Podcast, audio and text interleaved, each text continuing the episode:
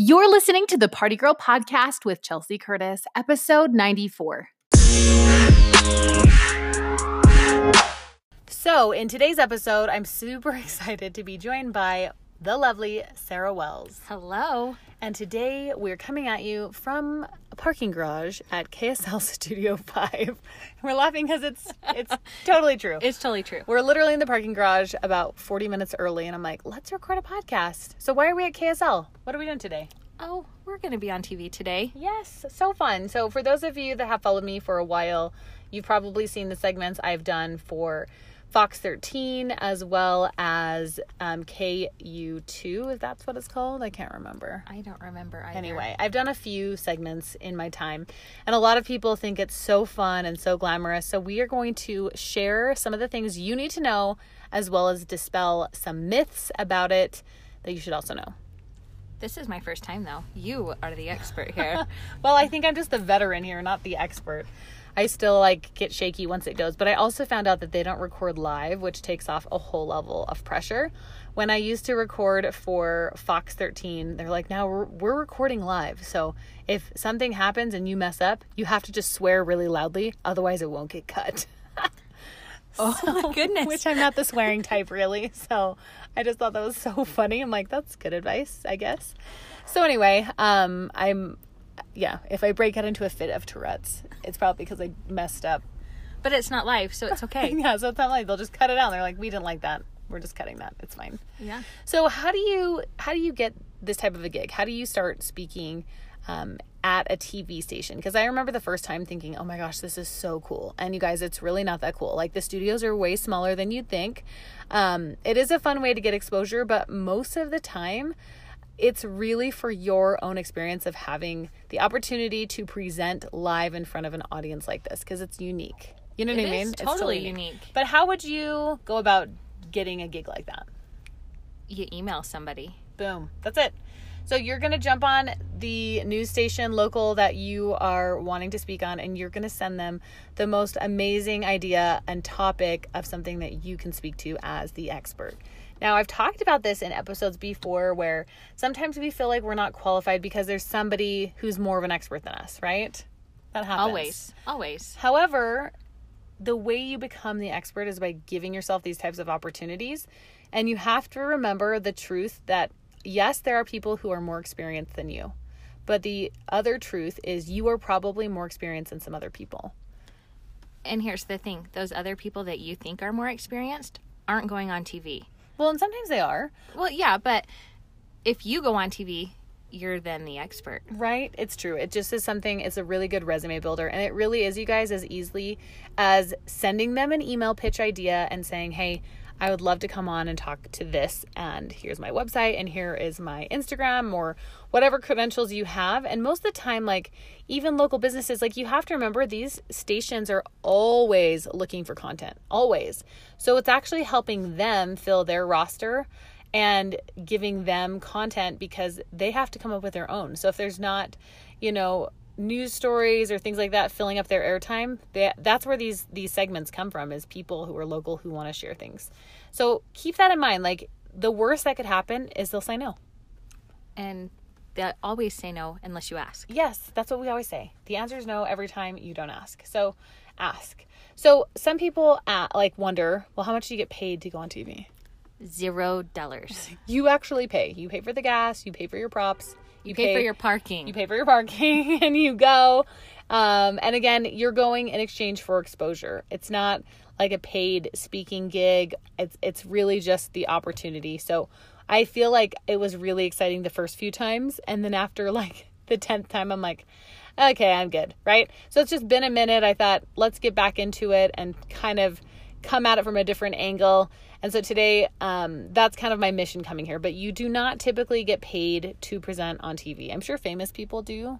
And of course they do. Some of the like higher end segments and shows, especially like where they're leaking dirt, I'm sure they totally get paid.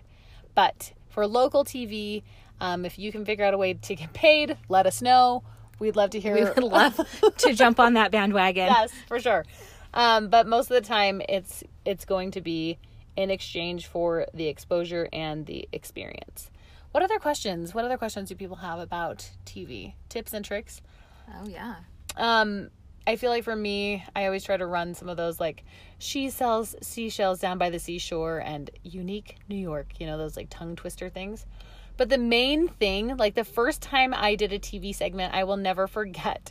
Um, I was so nervous. It was like a Halloween tablescape, and I dressed up as a pirate, which I think was making me feel more comfortable because I did this whole pirate tablescape. Um, and there I was, and my legs were shaking. And watching it back, I was talking a mile a minute, and I was, uh, I was so excited. And I thought, oh wow, that was so fast. Like you, you just feel like you're rushing for some reason, but it comes across as super nervous. So I try now to take a deep breath and just answer everything articulately and slowly with the biggest cheese smile on my face because it just seems like I'm enjoying myself. Versus like when you stop and don't smile to think, it just comes across as like RBF a little bit. Yes. Every time. Absolutely. Every time. And anyway, so I try to make that a habit in general where I'm just trying to smile and using a happy tone when I speak and I'm so happy to be here and thank you so much and la la la la la right? It's like the same the same way you turn on when you do Instagram stories or when you're in a YouTube Yeah. video. You kind of just like turn up that level 10 energy turn it up a notch. And versus like even in this like when we podcast we're looking at each other we're smiling um and it's the same thing. If i were to talk to you in my normal voice it sounds like this and it's not very exciting and it's quite boring. This is probably what my kids hear all day long. Sad. That's probably what my kids hear all day long. and your kids right? So talking with a smile best tip i have and again when you smile smile with your eyes and just look alive and happy to be there.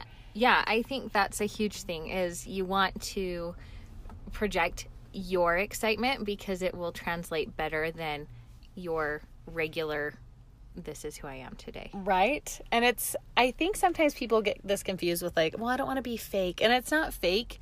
It's all about presentation. It's like when people come to my house for a party, they're like, oh, you're so amazing. I bet your dinners are amazing. I'm like, we eat dinner on paper plates usually. So That's what we do too.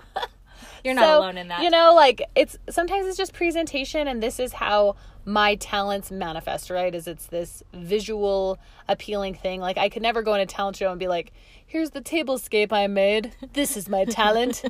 Unless you were dressed as a pirate. right? Okay, but even in a talent show, you would want to smile and put on a You show, right? That's not how you are all the time. So you just have to kind of channel that so that you're entertaining and it's fun to watch. Right. I think I think that's the absolute because I've seen segments of people where they're you can tell they're nervous and you can tell that they um, aren't confident in themselves. So pretend you're confident. Yes, just pretend. And again, the easiest way I have is just to smile and don't lock your legs. No. No. Just smile, have a little bounce in your knees so you don't they even tell soldiers to not stand straight. yeah, don't stand because they'll pass out. You'll totally pass out. So I have luckily not had that happen yet, but I guess there's always there's Knock always on a, wood. yeah, some wood? there's a, always a possibility that that could happen.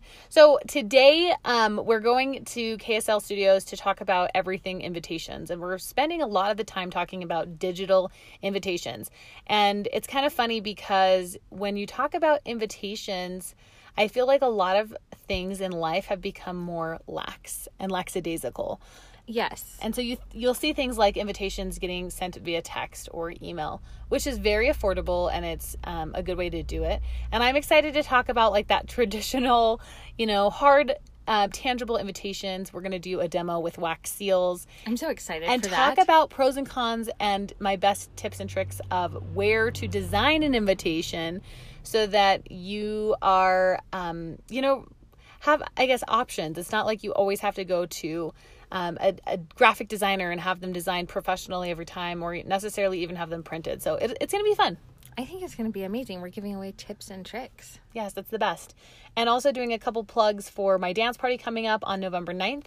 And before that, the Saturday right before, my presentation at Pinners Conference, where I will be talking about how to throw a party on a budget. Literally, how I throw, you know, celebrity events for pennies. Like, it's amazing. It is amazing. Or So- even how to throw your own party with stuff in your house. Absolutely. And I, I feel like it's just one of those things that, um, again, me sharing is how I become the expert. And that's kind of what we're encouraging everyone to do here, right?